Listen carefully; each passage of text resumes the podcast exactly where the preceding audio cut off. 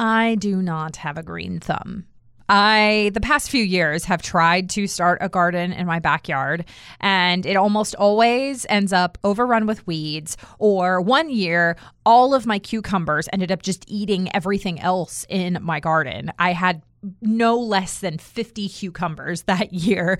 And then the next year, I wasn't able to grow anything. Then the next year, I tried to grow things from plants and I maybe had a couple of jalapenos. But for the most part, every year, my garden has turned into a big flop. I really wish I could garden. I really want to learn how to garden. And so this year we're going to try again. We're going to do some raised beds and we're going to really we, you know, we've planted some fruit trees. We've got some blueberry bushes that maybe will give us some blueberries this year. We've got a blackberry bush. We're trying. But my guest today took the idea of a, a, garden in her backyard and decided that she no longer wanted to just feed her family. She wanted to feed her entire community on the south side of Chicago. And what was once a small little idea that she had is now a full fledged dream that she is pursuing. Welcome to Business with Purpose. I'm your host, Molly Stillman of Still Being Molly, and this show is all about bringing you the stories behind the brands, companies, and small businesses that are changing the world. Each week, I interview an entrepreneur, a CEO, a nonprofit director, a community leader, or just an incredible person who is trying to make a positive impact, not only through their personal life, but also with their professional career. My goal is to show you that no matter what you do for a living, no matter what you do for a career, you can make an impact right where you are. My guest this week is Natasha Nichols, blogger over at House Full of Nichols and the creator of We Sow We Grow, a community garden that is turning into a full blown urban farm on the south side of Chicago. Natasha is just an incredible human being.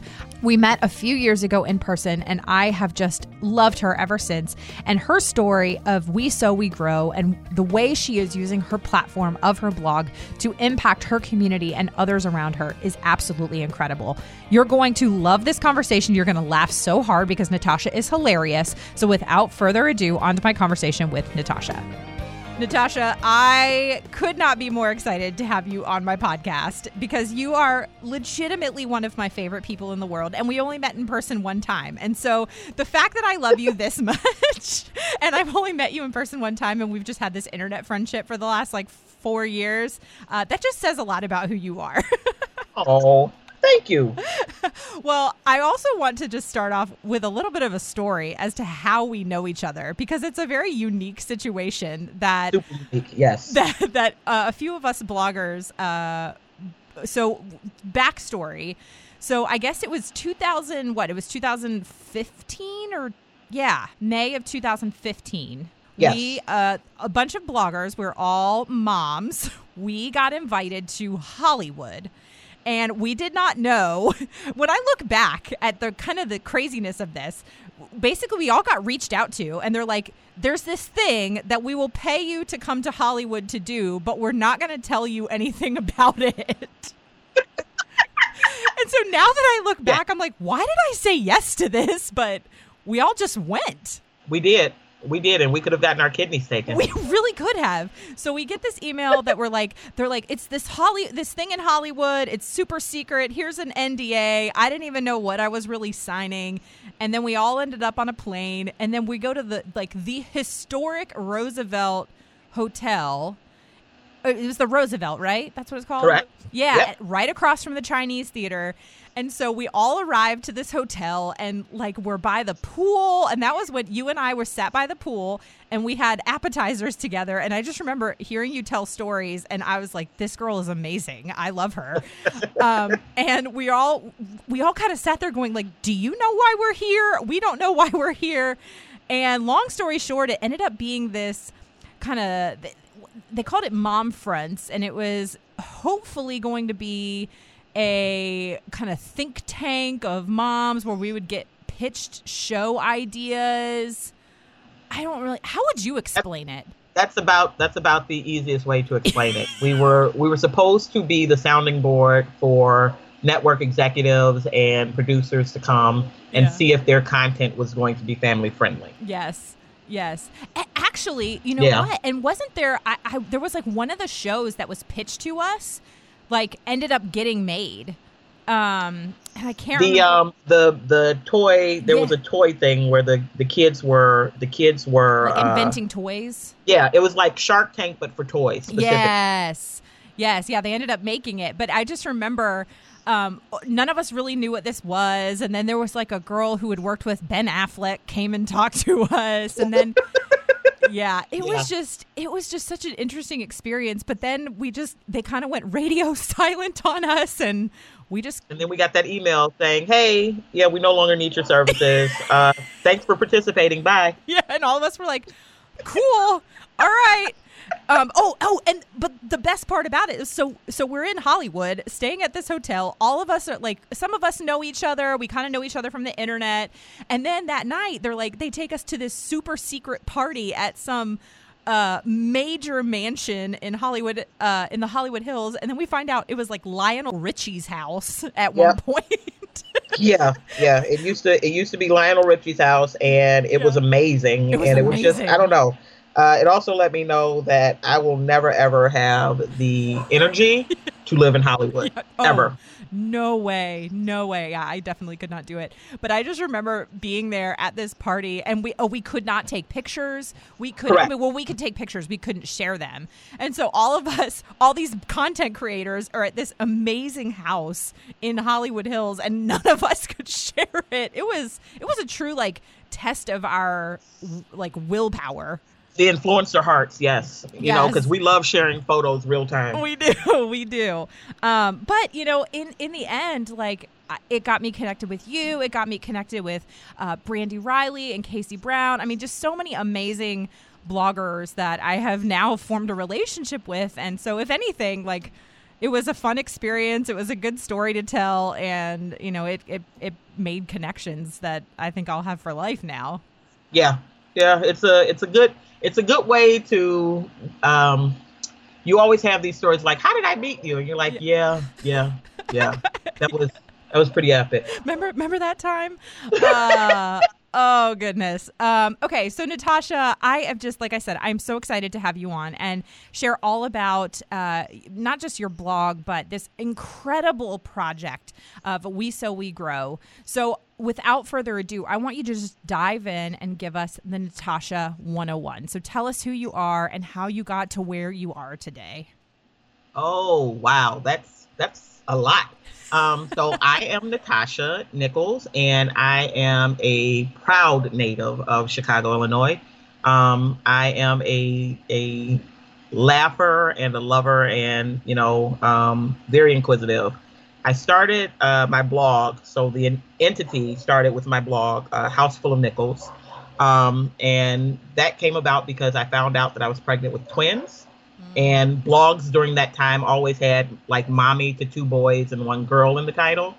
Um, and i'm lazy and cheap and didn't want to have to pay to change my domain name or title several times. So we just created an umbrella house full of Nichols. So no matter how many children i had i wouldn't have to change anything um, and that was nine years ago oh my goodness Wow. uh, nine years ago. And from that, from starting the blog and kind of getting into the entire influencer network, um, I was connected with a program called the Illinois Farm Families City Moms Program. And we visited moms from the, the city of Chicago and the surrounding suburbs, visited farmers within Illinois and you know learned all about uh, their practices and we were able to ask questions about things like gmo and um, um, large large uh, livestock uh, farming and you know things of that nature. And that kind of sparked um, something within me. And from there we started growing our own food. And i know that there are a ton of people around that grow their own vegetables you know in their backyards and everything but if you know me you know i don't do anything small when i do, I do it um, and my husband has learned that lesson for the last, oh, I, I will be 39 this year. Um, for the last 25 years, we've known each other for a quarter of a century. oh, Um, that I, I do not do things small. And that has been something that has been my personality trait uh, for as long as I can remember. And when we when we started our backyard garden, um, that didn't that didn't stop you know, and I wasn't satisfied with that. I wanted to be able to feed the neighborhood. So we asked our local aldermen, and for those of you who don't live in Chicago, aldermen are people who um, kind of look over the, the different wards or neighborhoods in the city of Chicago. And we have 50 aldermen, um, and they allowed me to, to be able to use a plot of land, and that kind of grew. So we grew from four boxes raised beds um, to 42 and we've been doing it ever since 2016, May 2016. So uh, we just got notification last year, early last year, that we would no longer be able to farm on that land because it's been slated for development. And I didn't want to lose what we had started within the neighborhood, even though my heart uh, and mind told me to just quit. But we had um, you know, we started something and people started asking about it, and my husband would not let me give up on it last last year. So we uh, changed our our track, and we're now looking to own the land that we will end up farming on, and then make the program a little bit bigger than what it's been. So it's a it's a, a long it's a long journey that we have going on. My first um, thought was that fifteen thousand dollars would be what I needed yeah, living in the city of Chicago, it's like 10 times that amount. Mm. So so we're we're going to keep our head down and we're going to keep moving and, you know, applying for grants and everything. But that's, you know, that's who I am. I'm a mom of four. I have um, a child in college, uh, freshman in, in college at Mizzou. Awesome. And then three little ones that I homeschool now. And, and I've been happily married to my husband, uh, who is, as you can see, my also childhood sweetheart um, for ooh, I'm I'm forgetting. So I'm we got married in 20, 2007. So 12 years we will be celebrating. So yes, for those of you who are doing the math in your head, we did have a baby uh, while we were in college, and he was in our wedding. So um, yeah, there what that there, there there you go. You don't have to worry about that anymore. Uh, I love you. um, but we we are we are here and we're you know we're passionate about the the urban farming uh, journey that we're going on but um, that's not the only thing you know i do a lot of travel i sew um, and i look busy on the the surface but in in actuality i have a really really good support system yeah. that helps me out that allows me to do all of these things that i love without becoming exhausted and you know kind of giving out that's so important because so, and I love that you said that. It's like it's it's easy to kind of see what somebody's doing on the outside, what they're posting on social media and just think, "Oh my goodness, I can't believe that, you know, how do they do all these things and they're so busy?" But then you forget like it really does take a village. That is the most cliche thing, but it could not be more true. And you know, we we could not do the things that we do without a community around us. So I love that you you share that because that's important for people to know that it's okay to ask for help. Like it's okay. Yes, and you know with with social media, everything looks so curated too, right? Yes. So you think, oh, here goes those parents again. They're going away for another weekend alone. Uh, yeah, because I have a kid who's a teenager, um, and he's in college, so now I can go away alone. But yeah, you know, when when you and your husband or or you and your wife were were newlyweds, um, and I had four kids that I couldn't leave by myself, I was in that same situation. So you have to, you know, you kind of have to understand that everybody is in a different, they're at a different uh, time point. Yes. Um, um, with their lives, and you cannot, you cannot compare yourselves uh, with them. And I know we hear that all the time. For some reason, though, it's so hard for us to digest. Yes. It really is because yeah, you you hear that phrase like don't compare your beginning with somebody else's middle. And that right. that is so difficult for people. Yeah, people are like, "Oh, you know, that's you're an overnight success." And it's like, "No, there's like 10 years of work behind behind being that overnight success." Uh, yeah, it, and it's and life is hard with young kids, and it can be busy, and you can't say yes to everything, and so it's learning how to strike that balance of when to ask for help, when to say no to things, and it is trial and error. Like nobody nobody gets it right the first time. Correct. and I don't think anybody gets it right, gets it right, you know, at the end really. Yeah. Um, unless they just learn to accept, hey, this is the life that I, I lived. I hope that I lived it fully and I hope that I lived it, you know, in a pleasing and honorable way. Yeah. Um, and I know that I didn't seize every moment, but the ones that were, you know, afforded to me, I'm, I'm hoping that I saw them and did right by them. So, you know, Yeah. Now, I want to obviously talk about We Sow We Grow, but I want to back up a little bit and talk about your blog and sort of that platform that you built when you started a house full of Nichols. I mean, obviously, this was just kind of an, you didn't really know what it was going to turn into. This was just kind of an online space that you were creating. Um, at what point did you realize that this was now a community and a platform that you were given that you you felt tasked to steward well. So this was like a, a platform that you realized I can use this platform not just to share my life with my child, you know, my childhood sweetheart and life with my kids, but this is a platform I can use to impact other people. At what point did that kind of click for you? Ooh, 20 in the end of 2017. Yeah. Um, a lot of a lot of my my passions. Um, I feel honestly, and and it's so weird that this even comes up. I feel honestly would not be here if my sister were still alive. Um, and I, I I know that people are like, wait, how does someone dying, you know, um, direct that? Uh, there was a lot of stuff that I was very complacent about, you know, when my sister was alive, and I think I took a lot of things for granted. Uh, I'm intelligent, you know, I was on the right track, we were doing whatever, um, but a lot of the the jobs uh, that I had had up until that point, I was 22 when she died, um, just weren't satisfying for me. But I worked them because that's what I was supposed to do, if that makes sense. Yeah.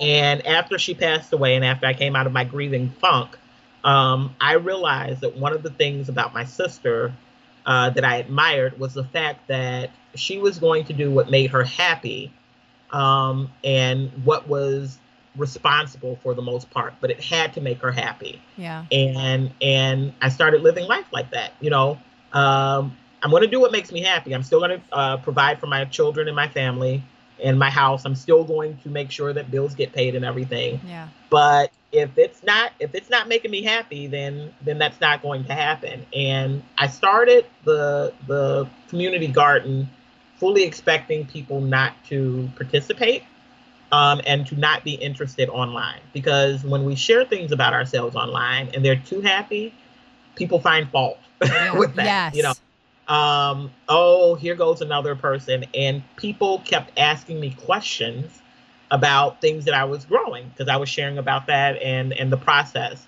And before long, I formed a group on Facebook so people could ask their hardcore questions there without, you know, having to tag me on my page or on their page and I'm missing it. Um, and that group grew beyond um, what I thought it would. And we've been going strong for two and a half years now. And people are continuing to add their friends. And you know that's when i knew that was a bigger thing. Because um, people were holding me accountable for sharing something that i love Yeah. and encouraging me to keep getting um, educated by it. So my husband and i and my husband's always usually an unwilling i shouldn't say unwilling that's not the right word.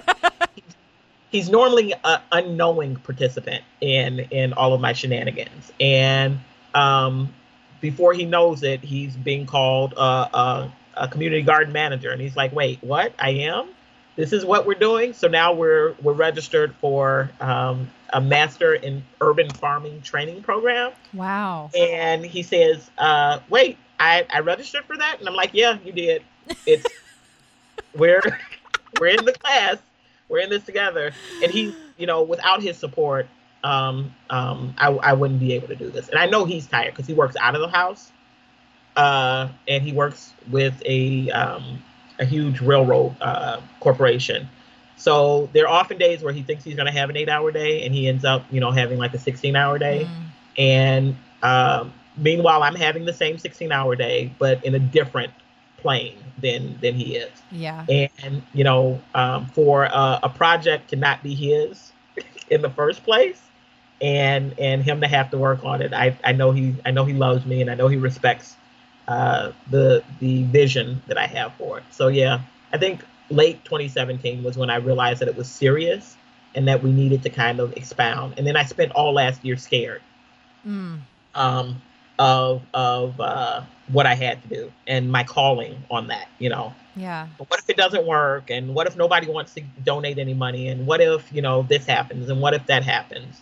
Um, and I don't know if you saw when we did the fundraiser, I only initially asked for seven hundred and fifty dollars. Yeah. And and that ballooned, and we ended up raising. Uh, we were just shy of six thousand. Mm-hmm. So we'll do one each quarter, probably, kind of like NPR does. Yeah. yeah.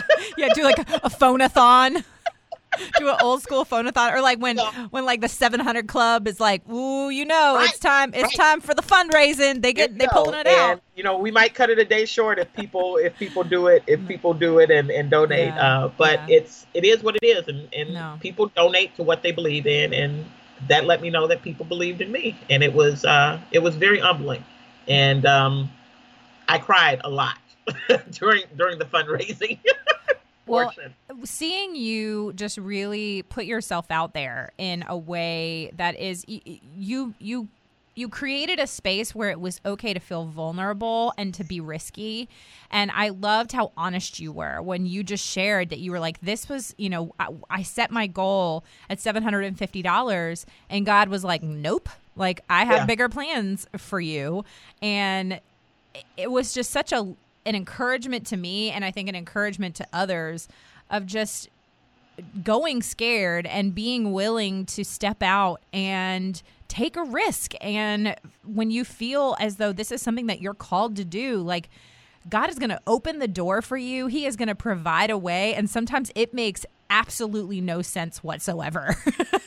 and to outsiders, they may, might be like, what? That's crazy. But it is just amazing how over and over and over again you can see that when you just step out in faith and you step out and go through that door that's been opened, how often the opportunity just becomes even more than what you had originally envisioned, you know?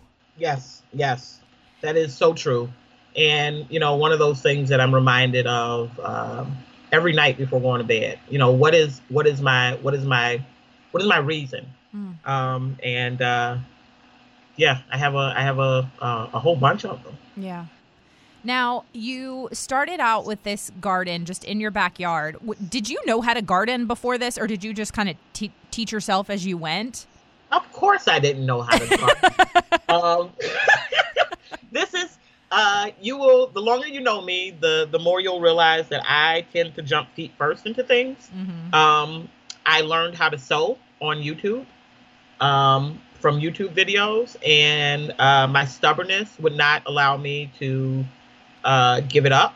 Um, and this is a true story. My husband took a class at Vogue because he wanted to make his own clothes because he's a, he does not like shopping. My my husband is uh, the baby of his family. I am the firstborn. You realize that once he went to class, uh, uh, an invisible challenge was thrown down, mm. and I had to learn how to sew too. But I did not want to go to Vogue. Yeah. Um, so I learned on you. I learned through YouTube and reading sewing blogs, and now I have an Etsy shop where I make bags and everything. Um, and I, I think that I do a decent job.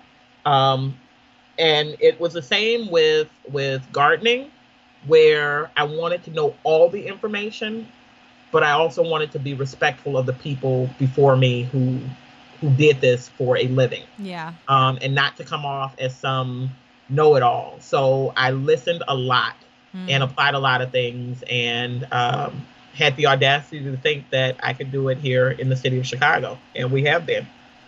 That's incredible. So, we're for those that may be familiar with the city, and you don't obviously you don't need to give us your address. What area of Chicago are you in?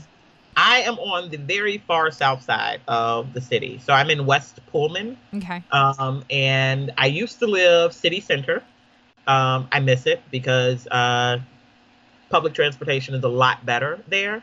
And we moved to an area of the city that is coming up with, you know, in their development. Mm-hmm. So Um, a lot of things are, are coming, and we wanted to get in um, beforehand to help be a part of that of, of that uh, developmental journey.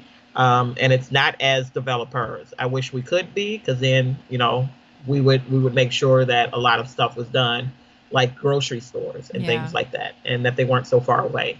Um, so when we moved here, we found that there were a lot of empty lots in the area, and that's kind of when the wheels started turning for us. Yeah, but very far, very far south. So I am. Uh, if you are familiar with Chicago, you have to get on 57 to get to my house. Yeah. Now, at what point did you realize like you had this passion to take it out of your own backyard and feed your neighborhood? And how does that work in practice? Like what does it look like to have an urban farm and a community garden that feeds a neighborhood? Um, it it looks messy.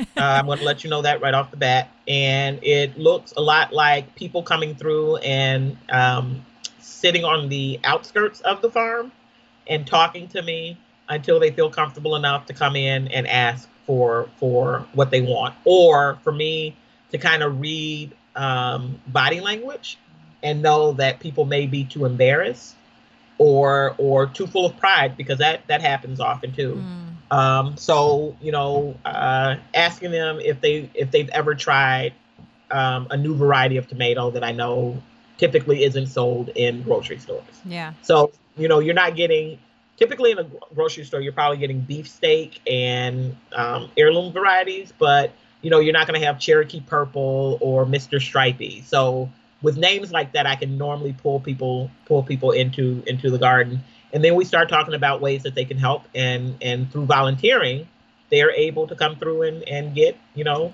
things that they want to eat or want to try, uh, and hopefully this year we will be offering classes on how to prepare what what we grow. That's so it's not a community cool. garden in the sense that people buy a plot. Yeah. And and only farm on that, you know, on that in that um, raised bed. It's a full blown community garden. That is so so cool. How did you start to I don't know. I don't want to use the word market, but it's the only thing that can comes to mind. Like, how did you get the word out to your neighborhood and to your community? Hey, we have this plot of land that we're gardening on. We want you to come and help us, and we want to provide food for the neighborhood. Like, what did that look like? Me being chatty like I am normally. um, that's that's it. It's uh, we live in a, a neighborhood that's super walkable, and mm-hmm. a lot of people are on bikes all the time. Yeah. So when people, the reason that we started it too is because we saw when we were building our home that everybody walked by and nobody spoke. You know, it it was uh it was not near what I grew up with, you know, yeah. um, where we could go into our neighbors' homes uh, and and just go because we knew everybody on our block and we knew mostly everybody in the neighborhood and you know the street behind us and the street you know in front of us or whatever. Um, and and it felt it felt odd for me to be moving into a new community and no one was speaking at mm. all. And now, um, when we we had chickens, um, we have to get new ones. But when we had chickens, a couple of times they got out, and people would uh, call me or come and ring the doorbell because they knew those chickens belonged to the lady, you know, uh, in that in that particular house. And that's how relationships formed, and you know, phone numbers passed, and now we have people calling to check on people through surgery or congratulating their children when they graduate. So it's it's it's fostering the community and the neighborhood the way that we want it to, um, and it's not happening fast. I mean, it's it's a it's a it's a marathon, right? Yeah. Uh, but it's happening, and it's it's it's making me happy. That's amazing, and also I just love to know that there are chickens just chilling in the south side of Chicago. Like, I oh, love oh, it. Chickens, there are chickens everywhere in Chicago. I love uh, it. That's awesome. Uh, Chicago, yeah, Cook County is a very livestock friendly um, city, That's, and a lot of people don't know that. Yeah, I did so not know that at all. May goats, goats, you'll see ducks. Um, you can have turkeys. Uh, you cannot have you cannot have cattle, obviously, because yeah. um, reasons. Yeah. Let's you have to have enough poop. space, obviously, for, for the type of livestock that you're going to keep, and because of cow manure and everything. Yeah. It can't produce any type of horrible um, smell. But rabbits, uh, ducks, chickens, goats, all of those that uh, their their poop is a little bit less smelly Yeah. than than cows and and and um, pigs. yeah. We can have it, and you'll. The problem is on the south side of Chicago, you don't see it as often as you do on the north side, which is Mhm. more affluent. oh, okay. Um, and that's something that's a perspective I want to change as well. I think that's incredible, and just I, I, yeah. I mean, I there's so much that I would love to say there, but I just think that it's just I love that you have created this sense of community. I love that everybody knows you now. Is like that's the lady that the house down there. She's got the chickens. like it's just that's amazing. But um, yeah, because I grew up in a neighborhood like that where it was like we all knew our neighbors and everybody lived in their houses for a really long time, and so it was you know, my parents never questioned if I went outside to go somewhere that I would be safe because I had 18 different moms looking after me because the whole neighborhood was. And that's that's something that I have desired for my own kids. And um, I mean, we all desire that for our families to grow up in a community where we know and we love and we trust our neighbors. And um, what a just unique and beautiful way that you have done that in your neighborhood through an urban farm. I mean, it's just it's incredible. So, yeah, so my next question is obviously you got this news at the end of 2018 or sometime in 2018 that you can't farm on that land anymore because it's been slated for development.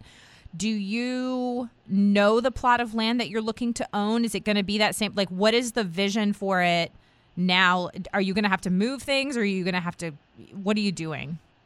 We do have to move things and we have the the land um, in our sites and it is uh, free land and by free i don't mean free from cost um, Yeah. i mean nobody's nobody's developing on it and the city owns it which means that they can totally um, allot it to us and sell it to us and let us let us develop on it so we want to partner with a program here in in chicago called NeighborSpace and they're a land acquisition firm Mhm. Which is also nonprofit. So they will they will do all of the paperwork for us to make sure that the land stays deeded to the We Sow We Grow project, and then that way we don't have to pay um, out of the nose for developing on the land, and then I just have to make sure um, that you know in the, on the back end everything runs accordingly. So paperwork. So this is not something that you know you can just kind of go la di da with and and not not do the paperwork for. Yeah. Um, this is real business, but still nonprofit side. So, you know, it's a it's a. I think last week I wanted to quit, um, and I go through that that cycle often where uh, stuff happens way faster than I'm anticipating, and I'm like, oh, I'm done. That's it. You know, we're not doing this any anymore. And my husband's like, listen, we've put like five million hours into this entire thing. You're going to sit down, we're going to sit down together, and we're going to get through this paperwork because there's no way that when I get to heaven, I'm going to be like, yeah, and we just gave up on it. No, we're not. We're not doing that. So um, we're taking it step by step, and we have our our space and our idea for what we want to do. We're working with a an architectural renderer, which is uh, the person that draws the landscape and um, you know where people are on it and draws it the way that you you envision it so that we can we can you know present it to our aldermen um, for approval I think that is just so exciting, and I I mean I know it's so much work, obviously, uh, Yeah. but it's just Eh, you know I think what a cool opportunity that maybe something at one point that when you got that news that you were going to no longer be able to use that land while it felt like maybe there was a door closing it was actually an opportunity for a bigger and better plan and something bigger and better Yes. than you could have even imagined. So I think that's a cool lesson too, is like sometimes when there are setbacks, you know, there's a, a pastor I listen to sometimes who, who likes to say sometimes the biggest setbacks are set ups for what God is going to do even greater things in our lives. And I just, absolutely and you know it doesn't help that i'm married to um, a preacher over here uh, we're not we're not a pastor and a pastor's wife, but uh, in our church he is a he's considered a preacher. And yeah, I, I get these pep talks often. um, it's, it's it's it's you know there there are days where you're like, listen, Jesus, come on now. I know. Let's come on now. What what you trying to do to me? To store. Yeah, tell him tell him he needs to go to the grocery store. um and I love that you you've said this a couple times, um, and we talked about him a little bit earlier. But I love how much you you and your husband work together as a team um, and how encouraging you are. Like I love your your car talks um, that you guys do on Facebook, and uh, because you you guys are just such a great example of just a, a really strong marriage that um, you know I know you guys have been through a, a lot and it's just such an example of like when a husband and wife like really come together and they are a team and it's like you guys have each other's back no matter what. And yes he gets signed up for for uh for for master's gardening classes and you get signed up for for learning how to sew and but you uh, you have each other's back all the way and that's just uh, it's a, a beautiful picture of marriage. I love it thank you very much we're team nichols over here yes you know? that's that's who we are, Team Nichols. Yes, Team Nichols. Um, now I I remember a couple years ago, uh, and I don't remember when exactly it was. I know you would know, uh, but you got to go on the Harry Connick Jr. show for your garden. How did that come about? Um, from what from what I was told, the producers Googled me, and I still don't know what they Googled in order to get me. Um, but I'm glad they did, and yeah. I'm glad whatever whatever keywords they put into Google, yeah, um, led them led them to my blog and my little corner of the world. And uh, he was a large part. He and his show were a large part of kind of getting more of the story out for me and more people excited. Because of course, when a celebrity says something, people tend to listen a little bit more. Yeah, you know. So was it just such a unreal opportunity? Were you just beside yourself? I mean, I remember when you shared about it on Facebook, and I I set my DVR to record Harry's show. and, and he's such a sweetheart. That's awesome. He, he's such a you know. Um, he's um, no he's no Benedict Cumberbatch, but no, he is he is not. He is not. But he is a. He is I know you good, love. I know you love you some Benedict. he was a he was a nice he was a nice uh, addition to the entire realm. Um, yeah yeah. he's such a uh, an advocate for yeah. um, farming in general because he's he's from New Orleans. Yeah, and you know he was sharing with the children that you know on on his grandparents' farm or something. I'm, I'm not sure dynamic family dynamics, but you know how things how things happen and how this kind of took him back. So it was really it was really nice to see. Yeah it was it was so cool. I just remember watching that episode and just cheering for you and just and your joy and uh, just seeing how humbled you were for the experience. You, it just really came through on the show, and I just loved seeing seeing that feature on you. It was just it was incredible.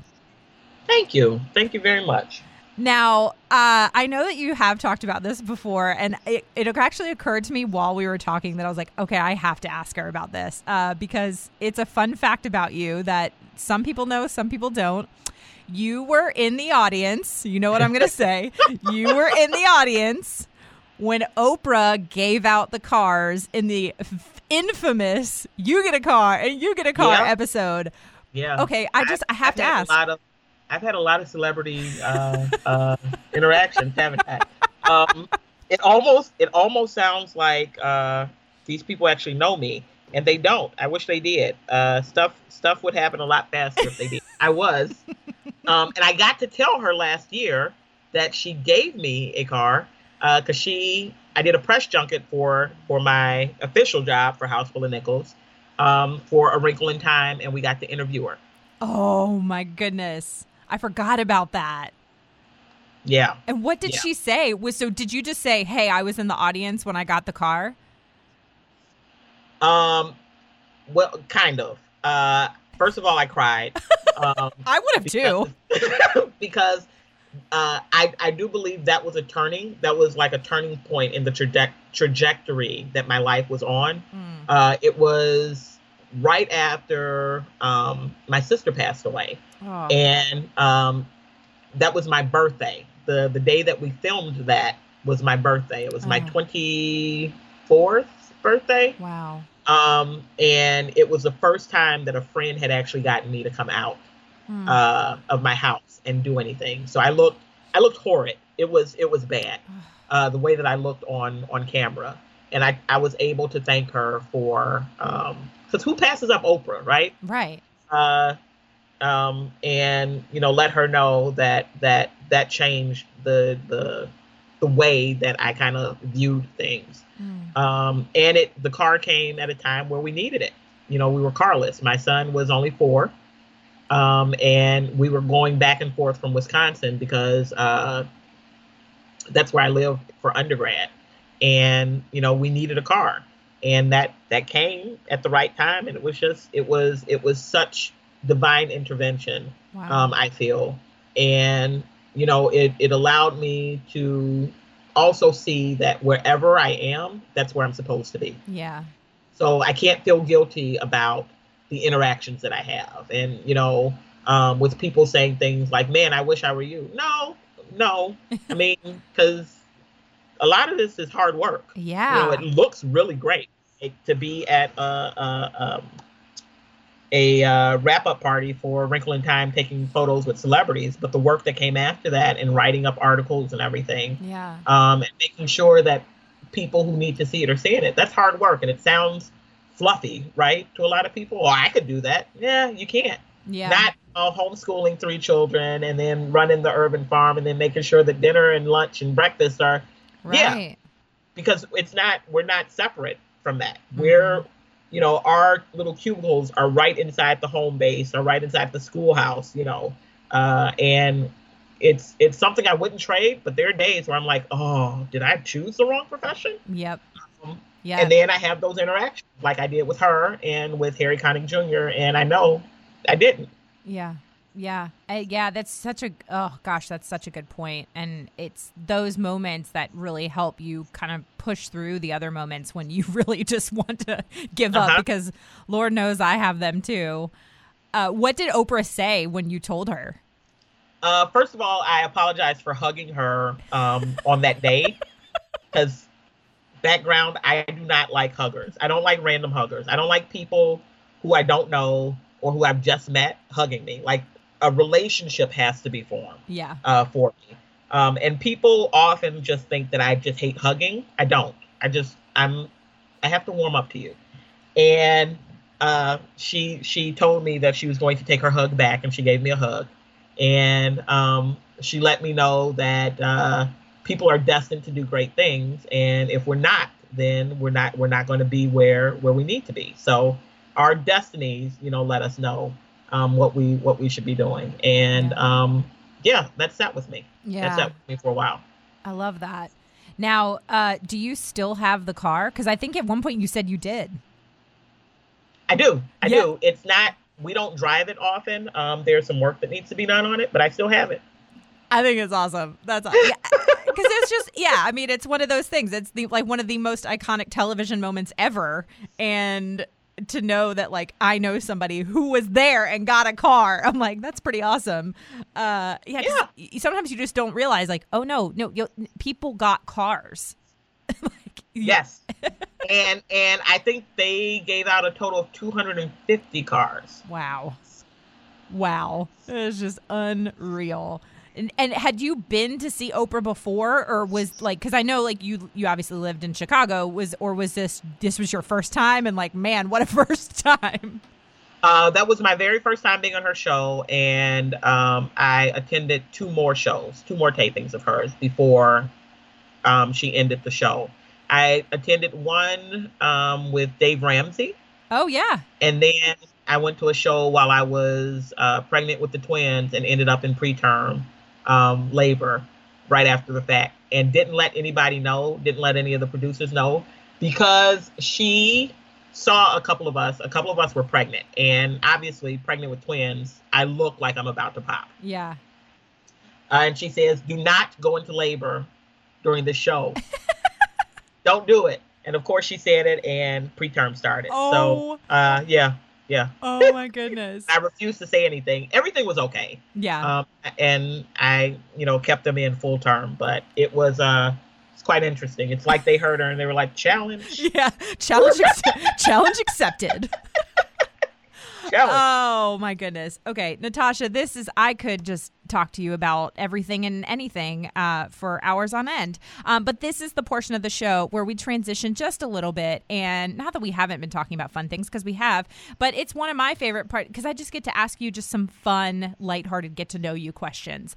So this is also the portion of the show, Natasha, where my amazing and talented executive producer husband um, inserts a like a movie clip or a sound effect of sorts to transition us and we never know what it's going to be so it's always just you know oh, okay. it's always going to be fun all right so natasha are you ready yes. Okay, everybody, listen up. Here is the deal. If your box has a key, you will be the last person today to get one of those cute little G6s. Okay? Who will it be? Are you ready? Hold on. Are you ready? JR is back in our audio booth. I want, uh, you know, JR, this calls for a drum roll. Cue the drum roll. All right, open your boxes. Open your boxes. One, two, three.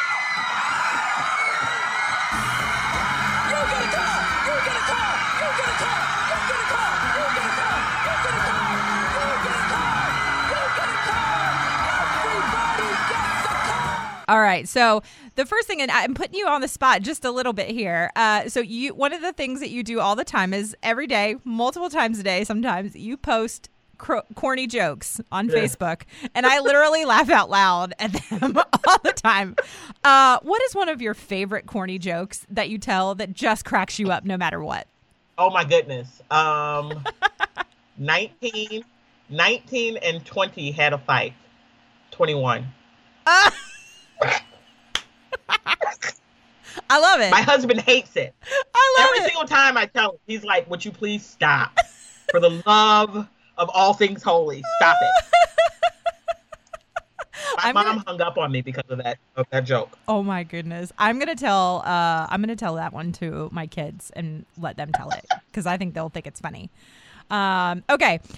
If you could only eat one food from your garden for the rest of your life, what would it be? Ooh, tomatoes. Tomatoes. All day, Is there all day, every day. any yes. any specific kind of tomato? uh, between the sun sugar and the sun gold, because it's like eating candy. Mmm. I don't think I've ever had those.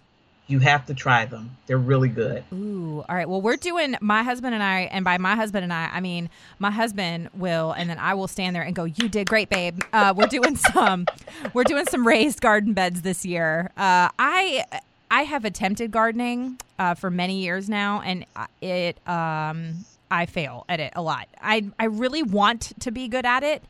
And I am not. But my husband is like he is determined to have an urban farm in our backyard. And so we're you're gonna have to. You're gonna join our group. We'll make a gardener out of you Yes. you know it. Yes.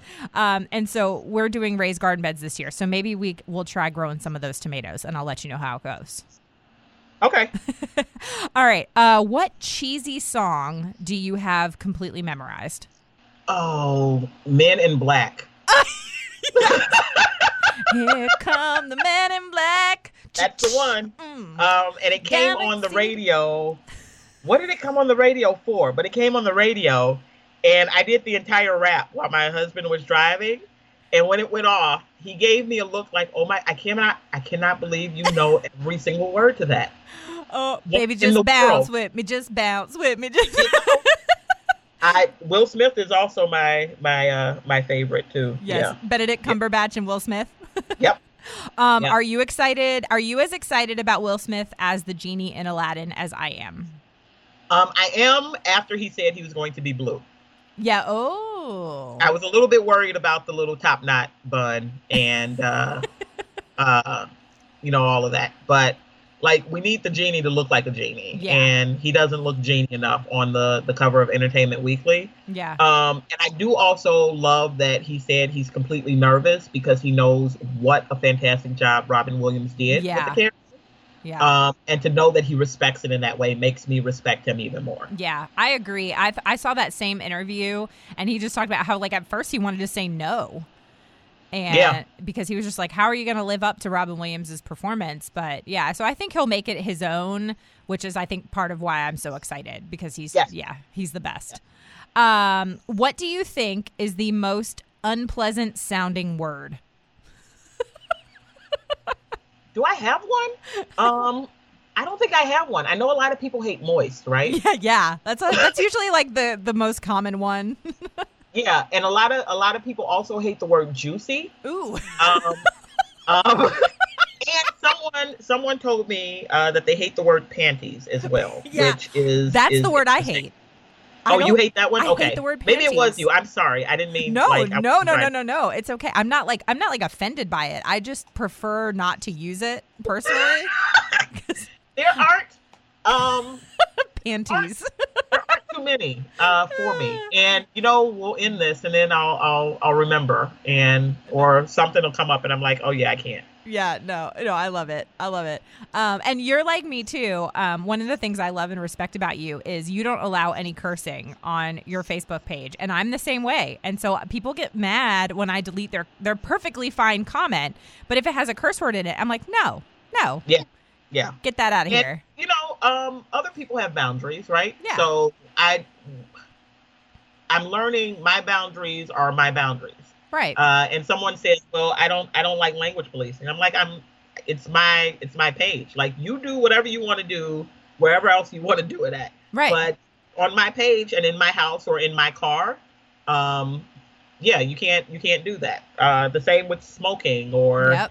know things things of that nature and i just i don't know um i'm not a swearer and i've never i've never really been one. I've used swear words before when i was in high school and um that's about it. I think i stopped probably freshman year because it just didn't feel right. Yeah. Well, um I used is to be- not to say though that they don't go through my head Yeah. at, at times. Yeah. I used to be a big uh admittedly like and people that know me from college and the years after college before i was walking with the lord i was there were definitely some swear words that came out of my mouth a lot. Um yeah and it and it wasn't ever really i think a conscious decision for me to to really stop cursing It, Uh-huh. um, or at least severely cut back on it. Um, yes, there have been times where I've stubbed a toe and said some words I probably shouldn't have.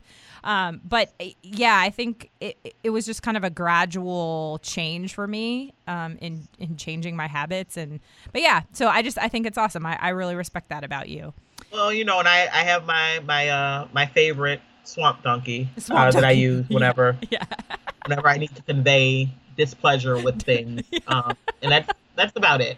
I love it. But, yeah, just for me, swearing isn't for me. If it's if it's your your cup of tea, Yeah. go for it. Just don't get upset if I you know remove myself from the situation. That's all. No, yeah, no. I, I think it's it's kind of like one of those. You know, you you know what? You do you. We're all grown ups. We're all grown ups here. All right. And my last question, Natasha, is what are you most grateful for today? Oh, um, a warm house. Mm, yes. Yes. It is currently negative forty five degrees. Mm-mm. Um, Mm-mm. it feels like negative 45 in Chicago. I am grateful for a, a warm house and happy children who, you know, who don't even understand. Well, no, they do. Yesterday, um, my oldest daughter uh, was just like, yeah, I'm not going out. The wind hurt my face when I opened the door and it shouldn't do that. So we're, we're just gonna, we're gonna stay right here. We're just gonna stay Right. right here. Yeah. Um, Natasha, this has been such a joy, such a pleasure to have you on. I knew it would be such a fun conversation. Um, and I cannot wait to see what you do with We Sow We Grow and where it goes from here. And I just know that whatever you're dreaming right now, it's going to be so much more than that in such a good way. And you're just going to bless so many people in your community and beyond. So thank you so much for everything that you do. And thank you for chatting with me today. Thank you for inviting me. I enjoyed myself today. Do you see what I mean as to why Natasha is legitimately one of my favorite people in the world? I love her ability to be so honest and transparent and the way that she shares her vision so clearly. She is impacting her community, her neighborhood in incredible ways, and she's really changing the face of agriculture through the work that she does. I learn so much from her regularly, and I know that you learned something too. So I would actually really love to know what you liked about this episode or something that you learned. Let me know on social media. You can find me at Still Being Molly or at Business with Purpose Podcast on Instagram or Facebook. And don't forget that hashtag Business with Purpose Podcast. Thank you so much for listening to this week's episode. If you're a first time listener, welcome. Be sure to visit the archives for past shows featuring so many incredible entrepreneurs and business owners who are quite literally changing the world with their businesses. And if you are a regular listener of the show, thank you for tuning in week in and week out. And thank you for your support. Be sure to head on over to iTunes, Spotify, Google Play, Radio Public, wherever you listen to podcasts, and make sure you're subscribed to the show. Clicking that subscribe button helps make sure you never miss a new episode. And while you're there, would you mind taking a moment to leave a review of the show? Leaving a review helps me to know what you're liking and how the show is personally impacting you. As always, this show is edited by my amazing husband and executive producer, John Stillman, and the music is by Mark Killian of Third Wheel Media. Thank you so much for listening and go do something good with purpose on purpose.